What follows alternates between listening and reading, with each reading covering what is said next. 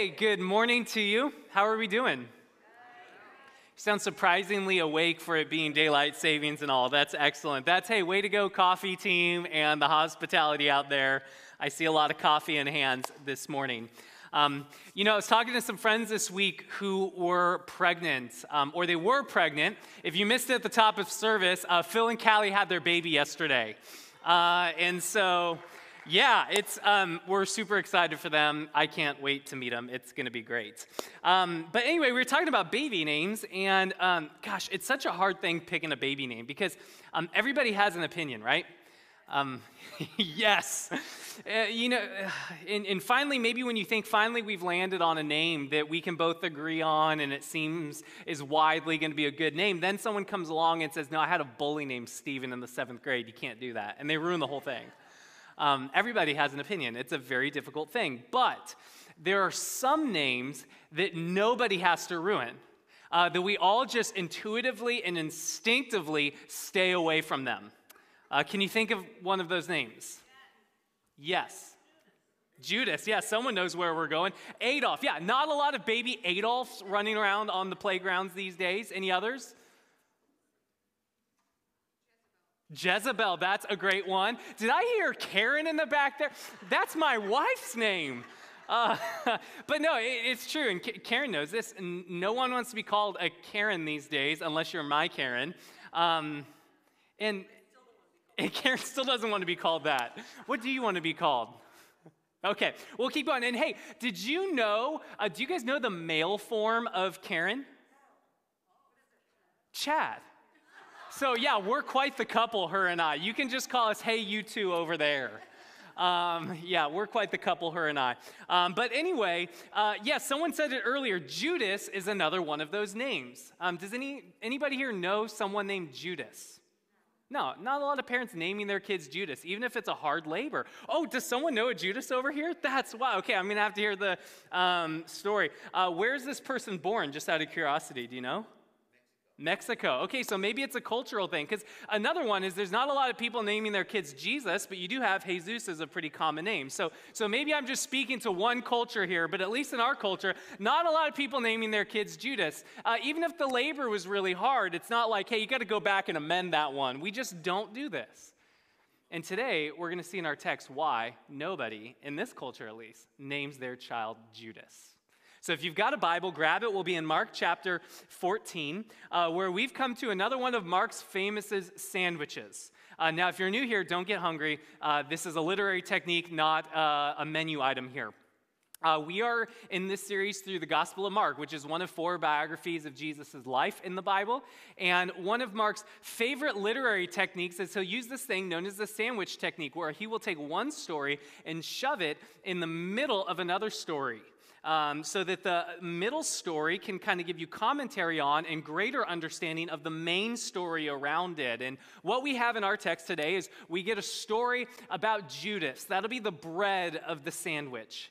And then we get a story about uh, a woman that kind of forms the uh, inside of the sandwich. And by um, contrasting these two off of one another, um, Mark's going to tell us something profound about Jesus and how he wants to impact our lives today. Are you ready? All right, Mark chapter 14. We will pick it up in verse 1. We read this. It was now two days before Passover and the feast of unleavened bread. And the chief priests and scribes were seeking how to arrest him, that's Jesus, by stealth and kill him. For they said, Not during the feast, lest there be an uproar from the people. Okay, now skip down to verse 10. We're going to get the whole uh, bun right now. We're going to get the bottom layer now. Verse 10. Then Judas Iscariot, who is one of the twelve, went to the chief priests in order to betray them, him to them. And when they heard it, they were glad and they promised to give him money.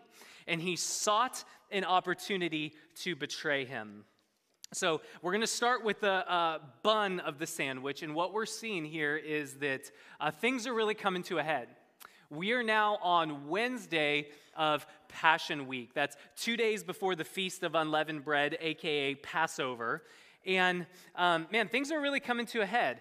uh, you've got the religious leaders, they've decided they want to kill Jesus. After that showdown in the temple, there's just no going back from that, but they realize we can't kill Jesus during the Passover because the city's packed and Jesus is popular with the crowds, and we, we can't have the crowds getting mad at us. And so they go, okay, we're going to have to wait for some other time once the feast passes. And, and so they get together to have this brain trust meeting. How can we do this sneakily? How can we do this underhandedly? Which, by the way, if your plan begins with how can we do this and no one knows about it, you're probably doing something sinful and stupid. Um, these guys get together and say, How can we do this sneakily so that nobody knows? And um, in walks Judas Iscariot. Verse 10.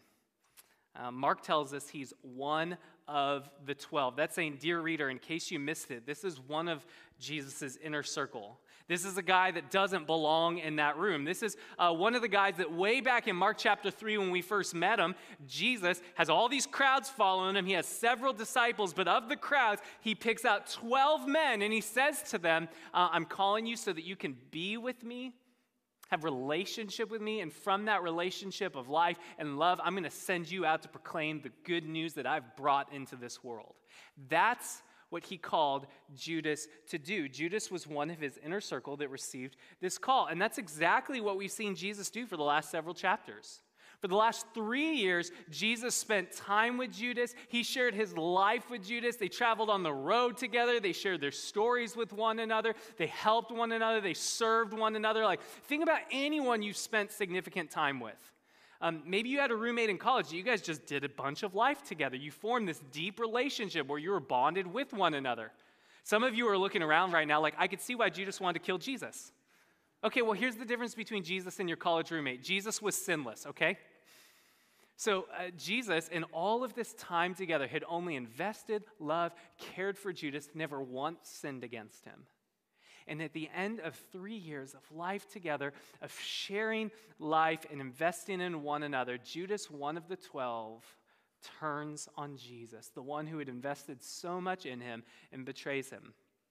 And this is a, a shocking betrayal. Um, this is why nobody names their kid Judas.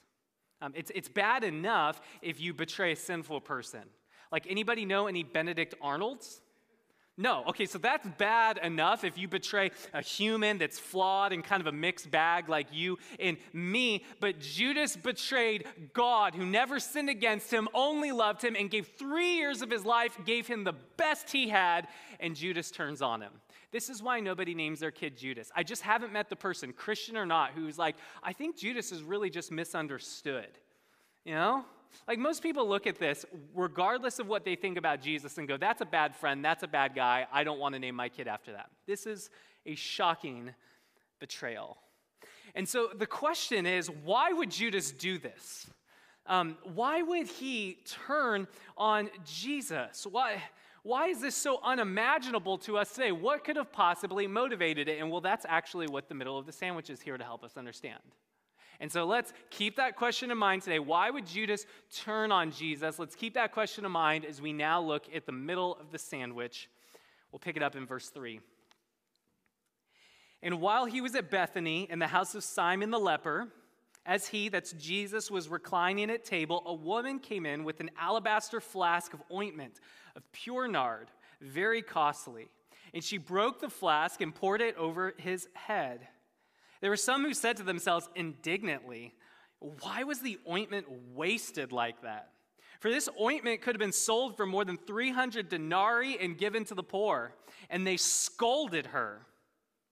But Jesus said, Leave her alone. Why do you trouble her? She has done a beautiful thing to me. For you will always have the poor with you, and whenever you want, you can do good for them but you will not always have me. She has done what she could. She has anointed my body beforehand for burial. And truly I say to you, wherever the gospel is proclaimed in the whole world, what she has done will be told in memory of her. So, in the middle of this sandwich, we get this story about a woman doing a beautiful thing for Jesus. Um, at least those are Jesus' words. The disciples think she's crazy.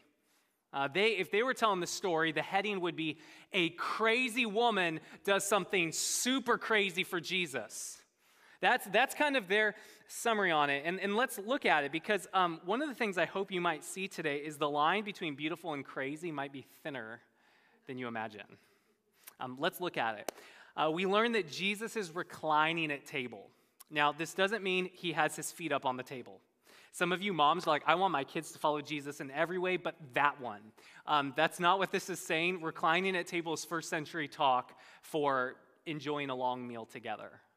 And so, what this is saying is um, that Jesus, he was having an unhurried meal with Simon and with his friends. He wasn't hurried, he didn't rush out of there. Maybe the way we would say it today is he ordered dessert. He was present with Simon and his friends. Now, that might sound unremarkable to you, but I want to point out where we're at in the story. We're two days before Good Friday. This is two days before Jesus will die for the sins of the world. Do you think he had some things on his mind at this point? Yeah, two of you do. Yep, I, I, think he probably had some things on his mind. He's been predicting this since before he got to Jerusalem. He knows what's coming, he's got some things on his mind. And yet, I want you to see this. Even with a very busy schedule ahead, he makes time to have this meal with Simon and his friends. He makes it a priority to be present because I hope that you'll see this today. Um, it's, life is about relationships. And when we slow down to make space to be present with other people, that is where real life happens. And so, look, I know some of you are like, oh, I have a busy job or I'm in a busy season. I don't have time to have meals with people. I would just point out, Jesus had time, so do you. Jesus made time for this. And I'm not just pulling out one random thing. We've kind of missed this in Mark's gospel because Mark has been so fast paced in how he's told the story so far. If you read the other gospels, you will see that Jesus, this is a staple of his life long meals with people. Some of the best ministry in Jesus' life happens around the dinner table as he is present with people, as he reclines at table and has relationship with those around him. This was a key part of Jesus' life. And so, before we move on to see what happens on this evening, I just want to ask you this question When's the last time you reclined at table? Um, when's the last time that you had an unhurried meal where your only agenda is to know, to be known, to love, and to be loved by those that you are with, whoever God places around your table? Um, now, look, I know some of you are like, life is crazy. We don't have unhurried meals with five and six year olds in the house. Okay, I, I'm not saying to be legalistic about it being a relaxed dinner. It can be plenty chaotic, and yet you can still be present with a five and six year old at the table. Um, Jesus is present with these disciples, and they're going to act like five and six year olds in our text. It's perfectly possible. And so I, I, I, just pulled this out to say this. We, we have gone all the way to the end of Jesus' life. I can't believe I haven't said it so far. This was one of Jesus' great ministry strategies. And I think as disciples of Jesus, we would do well to pay attention to it because life is about relationships. And when you slow down to be present in relationship with people, that's where things get interesting. Um, that's certainly what happens on this evening. So, um, Jesus, he's reclining at table, and a woman comes up to him and she breaks open a jar of perfume and she pours it on his head. Now, unless you are very charismatic, this sounds crazy to you. Some of you are like, bust it out. I've got my anointing oil. I'm ready to go here. Um, let, me, let me just say this. Uh, this was actually a common way of greeting people, of showing hospitality in the first century. So um, the fact that she's pouring something on his head, I know that seems wild to us in a very different cultural setting. That's not the part that's shocking. This is how you would show hospitality to your guests. Maybe the way we would say it these days if, is if you came over to my house and I said, Hey, um, could I take your coat? Could I get you something to drink? That, that's what's going on here. Um, so, what's shocking is not that she does it, what's shocking is the extravagance with which she does this. Um, Mark tells us he, she uses no ordinary oil. She uses pure nard. Um, and, and, from the way he describes this jar, um, most commentators believe it was probably a family heirloom, um, something that gets handed down from one generation to the next to the nest. This would be kind of your nest egg, something that you would hold on to. Um, and, and for some of you are like, that's silly that your nest egg would be perfume. I'm sure if you could tell them about Bitcoin, they would think it's silly that you put your money in some computer on the internet. Every culture does it differently. This was her um, inheritance. This was a family heirloom. Um, and what we know for certain is it was super valuable. Uh, Mark tells us it was worth um, more than 300 denarii, which, if you look in your footnotes, that's more than a year's salary. So, so just envision your annual salary for a moment. That's how much this is. And she uses it in an instant on Jesus. And I, I want you to just close your eyes, maybe, and picture the scene here. Because this is pretty crazy. Close your eyes and imagine you're at dinner with Jesus. You're reclining at table. And, and, and in walks this woman. And, and she goes to anoint Jesus' head. And, and you know, that's common enough. You've seen that before. So, so you just turn away and you continue your conversation around the dinner table. Um, you don't think anything of it until all of a sudden you hear this crack. that, that, that's funny. And then all of a sudden, this um, incredible aroma fills the room. Um, something so strong, something so profound, maybe like nothing you've ever smelled before. Maybe this is the nicest thing you've ever smelled in your life because you grew up in Galilee working a blue collar job. You didn't associate with royalty. And so all of a sudden, this incredibly costly perfume breaks open in the room. The room is filled with this aroma. And so you look over, you're like, what's going on? And you see the broken jar, you see Jesus drenched, and you realize that this woman has just used her entire life savings on a single moment of hospitality. Okay, now open your eyes. Can you understand why the disciples would say, This is crazy?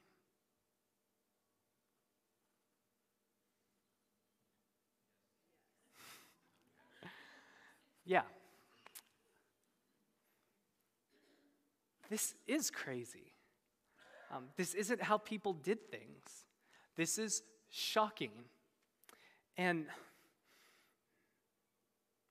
and, and so they, they look and they, they see this, and so, so here's their response. I, I, I share all that so you can maybe put yourself in their shoes. What they say is, Are you kidding me?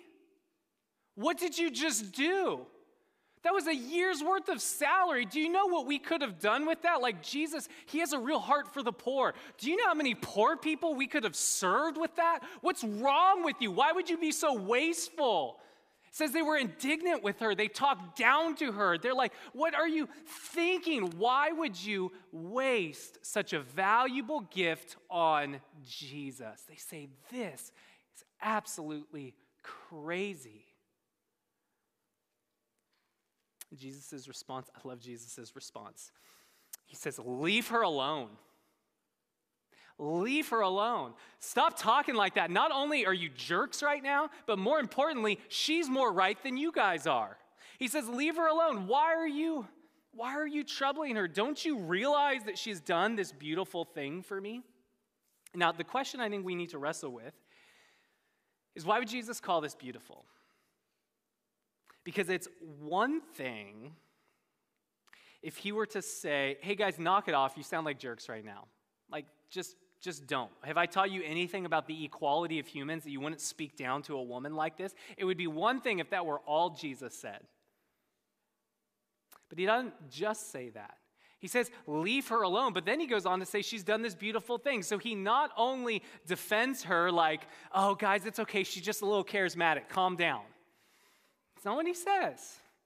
What he says is, She's done a beautiful thing for me. And otherwise, he defends her actions, extravagance at all, and he even chides his disciples for not sharing in her extravagance. Look at verse 7. He says, Do you realize where we are, fellas? I've told you three times that I'm coming to Jerusalem to die. I am not going to be with you much longer. And here you guys are discussing and arguing over fiscal policy. This woman, she saw a chance to express her love for me, and she did it. She held nothing back. She did whatever she could. In other words, like the widow from two weeks ago, she'd given everything she had to live on.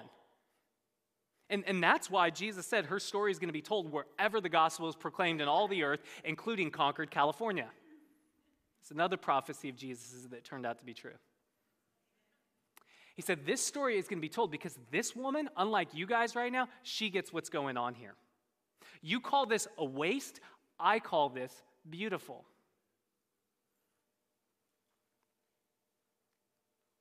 And in his explanation, that the fact that she gave everything she had.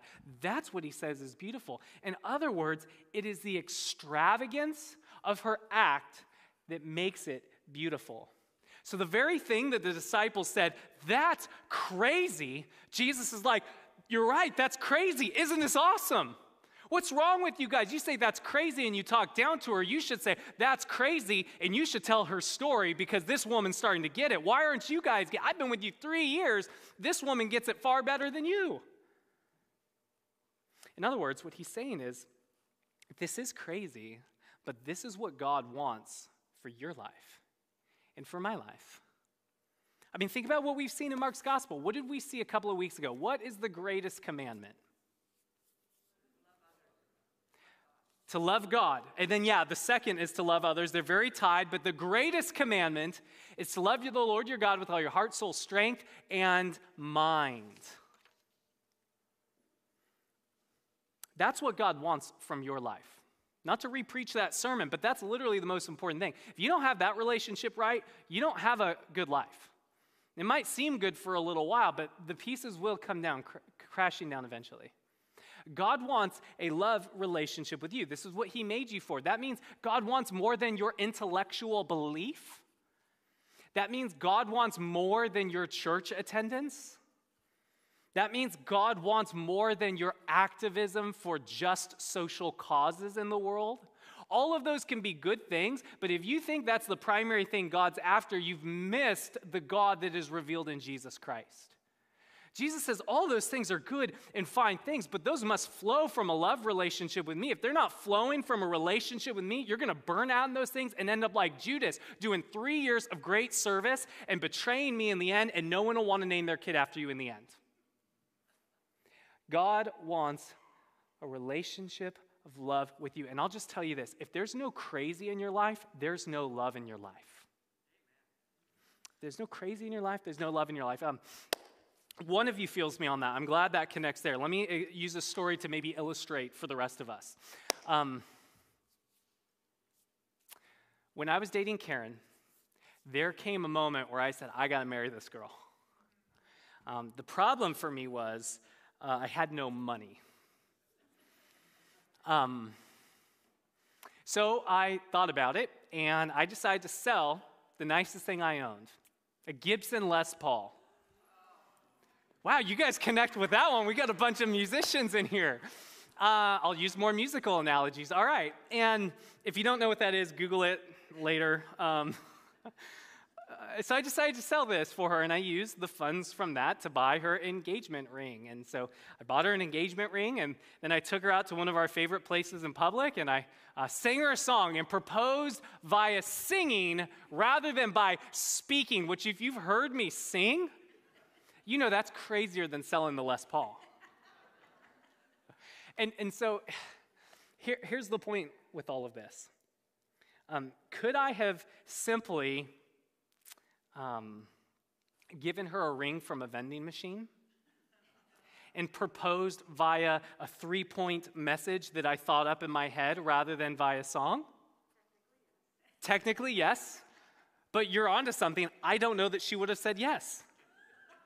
Because what would that say about my love for her? Like, yeah, I'm willing to be inconvenienced by 25 cents, or these days it's like 75 cents for a little toy vending machine thing. I'm willing to be put out almost a whole dollar and to use my uh, talking thing that I love to do. I, I'm willing to just yap more at you. Like, I just don't know that that's very romantic. And though my singing was awful and out of key, there was something about the craziness of that it, it worked. I, I can't tell you what Karen felt in that moment. All I can tell you is we're married. It worked. And so, do you see Jesus' point here? He's saying it's the extravagance of this woman's activity that shows what she really loves. See, we all love something. We're going to see Judas love something. It, it ain't Jesus. This woman, she her extravagance shows what is really a treasure to her, and that's Jesus. Jesus is a treasure. And yeah, life savings are great. There's nothing wrong with having a rainy day fund. There's a lot of wisdom in investing for the next generation. But you know what's better than setting your kids up for success is loving the Lord your God with all your heart, soul, strength, and mind. He says, She's done a beautiful thing for me. In her craziness, we see her love expressed. And so, look, I, I think we tend to get this at a human level. Um, I think we, we somehow get that in human relationships, that's why everyone's got a pretty great story of how they proposed. We get this at a human level, but for some reason, when it comes to God, I think we tend to settle for less. Where we come to the Christian life and we, we think, okay, being a Christian it's about having the right doctrine, about believing the right stuff, and it's about going to church on Sundays, and it's about doing the right things. However, we subjectively define the parts of the Bible we like, whether that's, you know, feeding the poor or whatever activism cause that you like, you emphasize that one, and whatever ones you don't like, you say those are the bad things. I don't want to do that. And so we go, yeah, being a Christian, it's about having some head knowledge. It's about going to some services, and then you do the right stuff, you don't do the wrong stuff, which sounds like absolutely every other religion on the planet. And I think this is why so many people in our churches are bored. Um, I know this is why, at least for my own story, this is why I walked away from the church. Um, I grew up in the church, and um, I'm sure I heard the gospel preached, but what I heard was um, hey, God's really powerful. If you do the good stuff, if you avoid the bad stuff, God will give you good stuff in the end. Um, and so I tried that for a while. And I thought, you know, this is really boring. If I want to feed the poor, there's a lot more fun ways. There's organizations out there I can feed the poor with that won't call me a sinner for doing the things I like to do on the weekend. There's a lot more exciting places I can go if that's what this whole thing is ultimately about. And so I ended up walking away. I'm like, if, if that's all that the church is offering, I think there's far better organizations to partner with. And look, maybe some of you are there right now.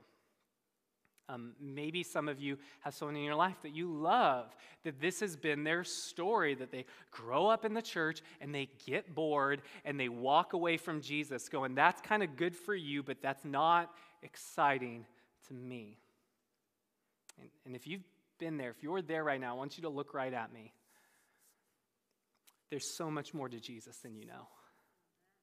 There's so much more to Jesus than you know. And I say this with the experience of a runaway that decided Jesus was boring and walked away. I'm telling you, there's so much more to Jesus than you know. And I want to plead with you this morning not to settle down for some watered down version of Christianity that's a little bit of church attendance and a little bit of social activism and has no real bearing on how you actually live your life and what happens when the big moments of life actually come. Don't settle for that that because that ain't the Jesus of the Bible.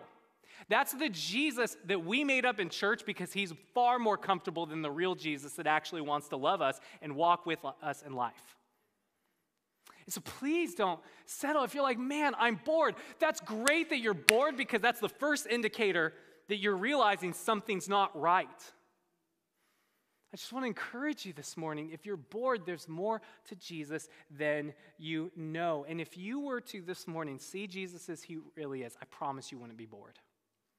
I promise you wouldn't be bored. You see this all over the pages of the Bible. I've seen this in my life. You see this in countless stories throughout church history. When people encounter the living and risen Jesus, the reaction is not, yeah, I guess I could do 10 to 11 a.m. on Sunday mornings if the preacher doesn't go long. So I'm not going to go to Fair Oaks because you know that guy. Um, that's never the reaction. We'll, we'll, get there. I keep pumping it. Mark 16, we're going to see Jesus walks out of the tomb. The reaction's kind of intense. The, the living Jesus, the real Jesus, inspires a lot more than half hearted church attendance that tries not to do that one sin that we've been battling for several years and thinks that's the extent of the Christian faith. Jesus is so much bigger than that. And so if you're bored, I'm glad you're bored because that ain't Jesus. There's so much more to Jesus than that. And look, I also want to say this um, I'm not saying that you're not trying to see Jesus.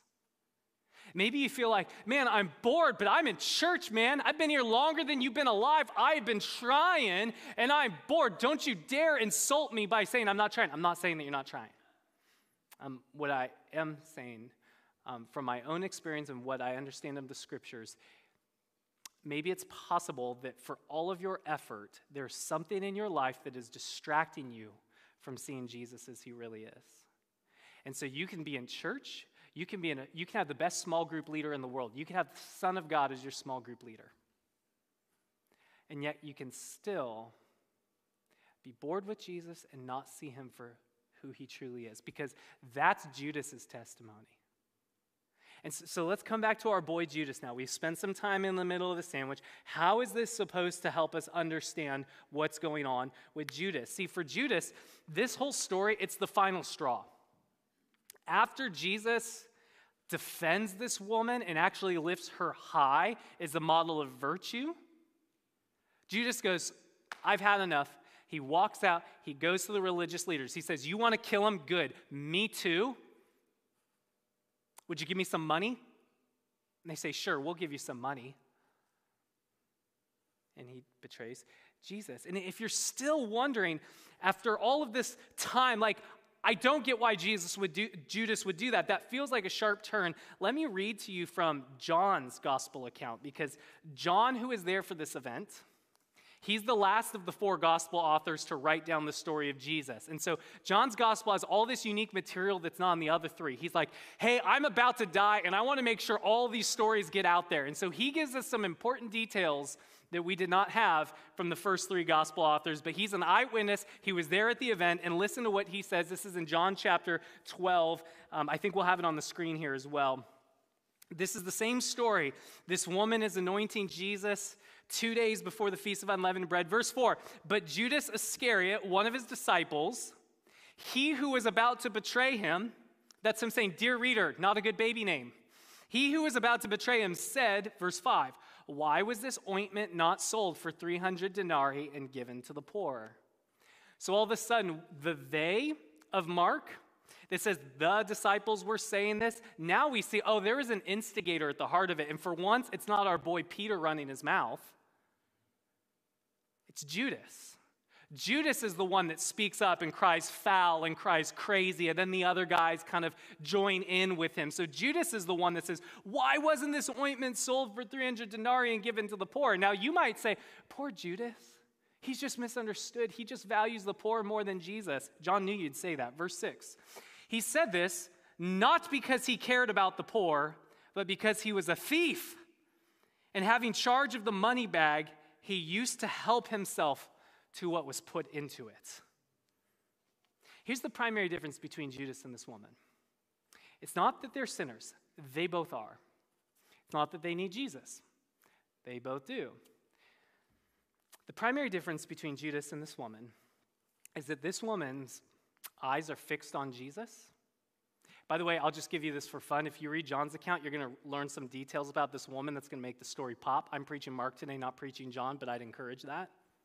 What you'll see is this is not the first time this woman has been scolded for paying attention to Jesus. And by the way, it's not just men that scold her, it's her sister who scolds her. And yet, every time Jesus defends her, he's like, This is the one woman that's getting it right. What's wrong with you people? Anyway, I'm preaching Mark. The primary difference between these two is that this woman is focused on Jesus and Judas is focused on the money bag. This woman loves Jesus, Judas loves money. And so they both come to Jesus. They both come with the posture claiming to be disciples, claiming to be learners. But Judas is coming to Jesus because he thinks this guy's popular. He's going to make lots of money. I can skim some money off the top. No one's going to notice. This woman comes to Jesus. Good. He alone has the words to life. He's good and beautiful beyond anything I'll find in this world. I don't know what I'm saving my money up for because my money can't buy what he's going to give me.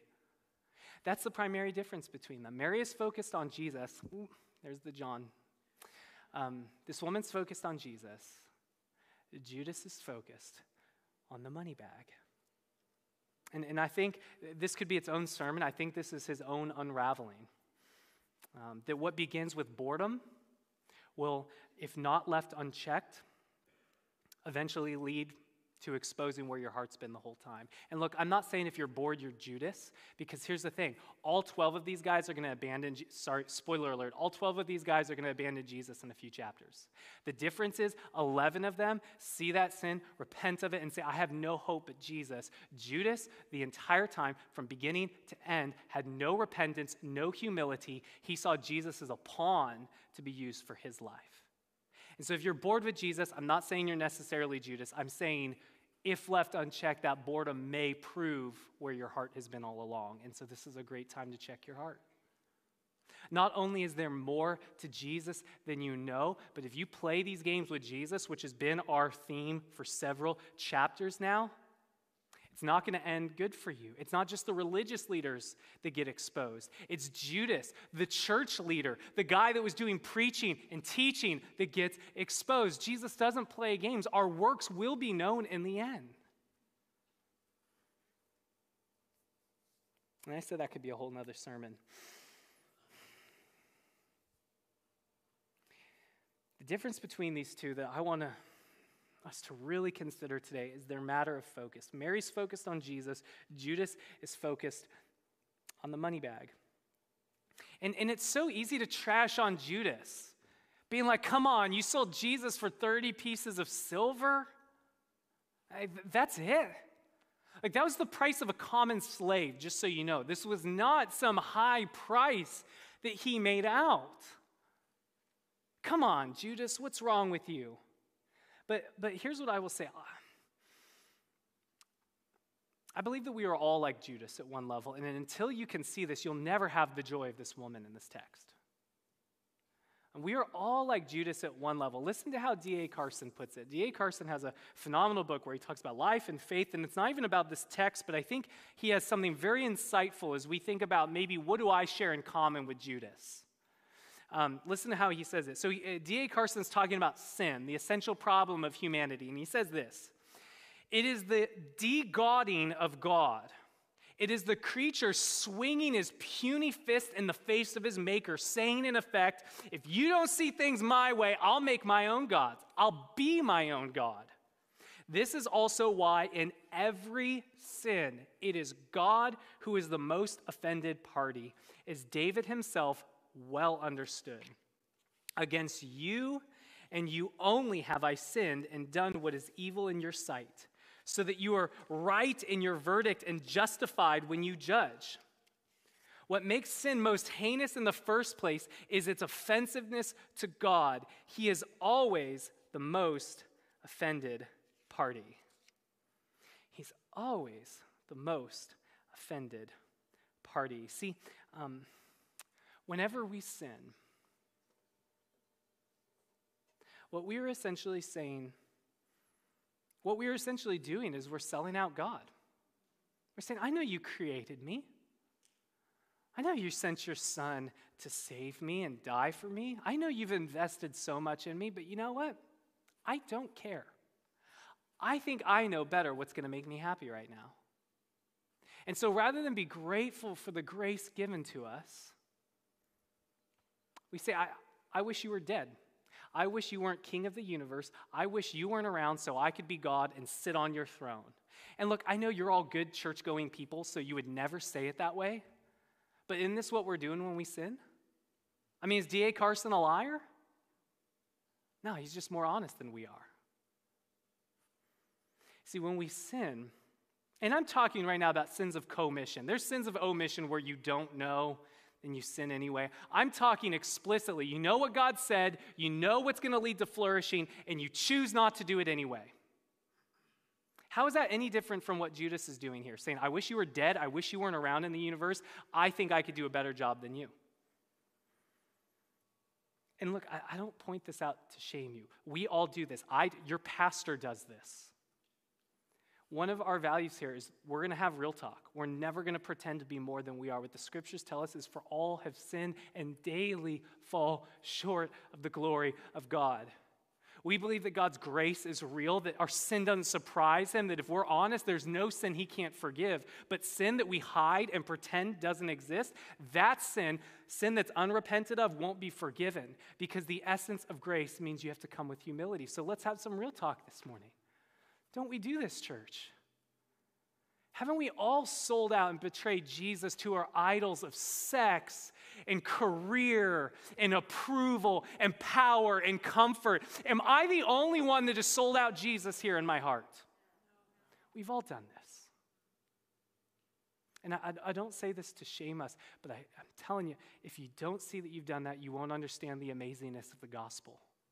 Because in response to us selling them out and saying, I'd rather have these gods over my life than you, here's God's response He sends His only beloved Son into the world to chase after rebels and runaways, to chase after a bunch of Judases and say, They hate me. They're selling me out. They're serving false gods. And you know what I'm going to do? I'm going to save them because I love them. Are, are you kidding me? But this is the gospel. That while we were still dead in our sins and trespasses, while we were still following the prince of the power of the air, which, if you know what that means, while we were still following the devil, the Son of God entered the world and loved us and gave his life for us so that he could die in our place for our sins and say, Come to me, I'll take your darkness upon myself, I'll trade you my righteousness so you don't have to follow the devil around anymore, so you don't have to worship false gods. I'm going to take your sin onto myself because I love you and I want you to have life. Satan came to steal, kill, and destroy. I came that you might have life and have it to the full. Would you like to have life? That's God's response to our sin.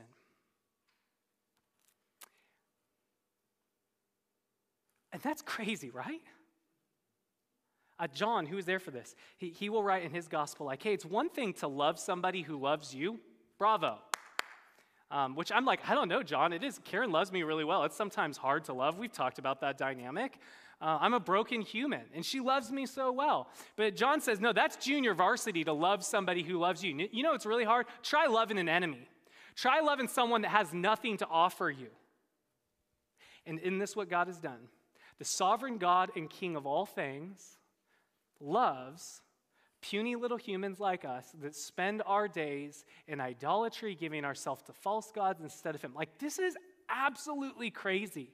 If you think the gospel's not crazy, you need to take the plugs out of your ears this morning. There's no religion, philosophy, or worldview in the history of humanity that has ever made such an astounding claim. That God in eternity, in spite of all of your sin, not just in your past, the one that you walk in here struggling with this, this morning, God in eternity looks at you and he's crazy about you. He's for you. He loves you. It's why He sent Jesus. It's why He brought you here this morning so He could say through my mouth, I love you. You haven't gone too far. Come home. My grace is real. Your sin is great, but my grace is greater still. That's the gospel. And if God has loved us with that kind of crazy love, does it make sense that our response would be anything but crazy? Do you see why this woman is the one person who has it all figured out? That in a room filled with the aroma from this ointment, and everyone's going, This woman's nuts, Jesus is like, You guys need to tell her story. Because her crazy love for me shows it requires an explanation, a gospel explanation of a God who would have a crazy, death defying love for her. And, and I think that's the point of this whole story. You won't become like this woman by trying harder to love God more. I tried that for a long time. Let me just tell you this. You will not become like this woman by trying harder to love God more. You will become more like this woman as you focus more on the Jesus that her eyes were fixed upon when you see the love of God for you, you won't be able to help but respond and say, Are you kidding me that you do that for me? Of course I'll love you. Of course I'll follow you. Of course I'll give everything to you. What could be more beautiful than this? This woman's actions were beautiful because she saw a God who is even more beautiful and worthy of giving it all for. And that's how growth happens in our life. And so we're going to take some time now to begin doing just that, to begin our response to this message where we fix our eyes on Jesus and ask Him, like, would you help me to see the craziness of your love for me so that I might be filled with a crazy type of love that people go, that's nuts about? Because that's what Jesus died to bring us. And so, as we begin that response, we're going to do a few things. You're going to have an opportunity to take communion uh, as we sing this last song together. And um, we'll talk about communion next week, but what you've got to know is this is a tangible, physical time to experience the truth of the gospel that as we take the bread and the cup, the Holy Spirit, scripture tells us, connects heaven and earth in such a way that Jesus is present and reclines at table, reclines at pew with us. So, if you want to focus on Jesus this morning, if you've trusted him and you want to love him more this morning, I can't highly enough encourage communion to you where you would come and say, Jesus, I know that I am like Judas. I know that I have sinned against you. I know that I have betrayed you. Thank you for loving me anyway. Would you drive that truth home to my heart this morning? Because if that's true, that's got to change the things that I see in my life. As you do that, I believe this morning communion can be one of the most profound experiences you will have. Um, and, and I also, though, I do say we begin our response intentionally because, um, gosh, we said at the top of service, today was daylight savings. We, have, we are springing into a new season here. And I would just submit this to you. If you say this morning, hey, I want to have a crazy love for God, I just, my heart's not there. I want it to be there. I want to want that. I would say, number one, that's a sign the Holy Spirit's at work. Be encouraged. Um, but I would also say, this woman didn't get here by an accident that she had a life of sitting at the feet of Jesus. And so maybe for you, you say, This is the spring where just between now and summer, I want to give myself to a relentless pursuit of knowing Him. I promise you, if you do that, you are going to find Jesus more beautiful and bigger than you know, and your life is going to respond in some crazy ways. Not because you have to, but when you see Him, you can't help but respond. Let's pray. Jesus, you are beautiful. Thank you for your love for us. Um, I pray that you would send your Holy Spirit to help us. Jesus, we are not only finite where it's hard to understand the depths of your love, but we are broken by sin. We are so prone to believing that you love everyone but us. We are so prone to believing that you have conditions on your love, that it's only true if we can measure up. Would you send your Holy Spirit this morning to just amaze us with the depth of your love for us? Would you chase away the doubts we have of the extent that you have been willing to go through to give us life? Would you help us to believe the gospel more deeply? Would you help us to see you as you are, that we might respond with the type of crazy love that the people in our lives say, What's happened to you? We want that so badly. We want to be more alive. We know you came for this, so we just ask for your help.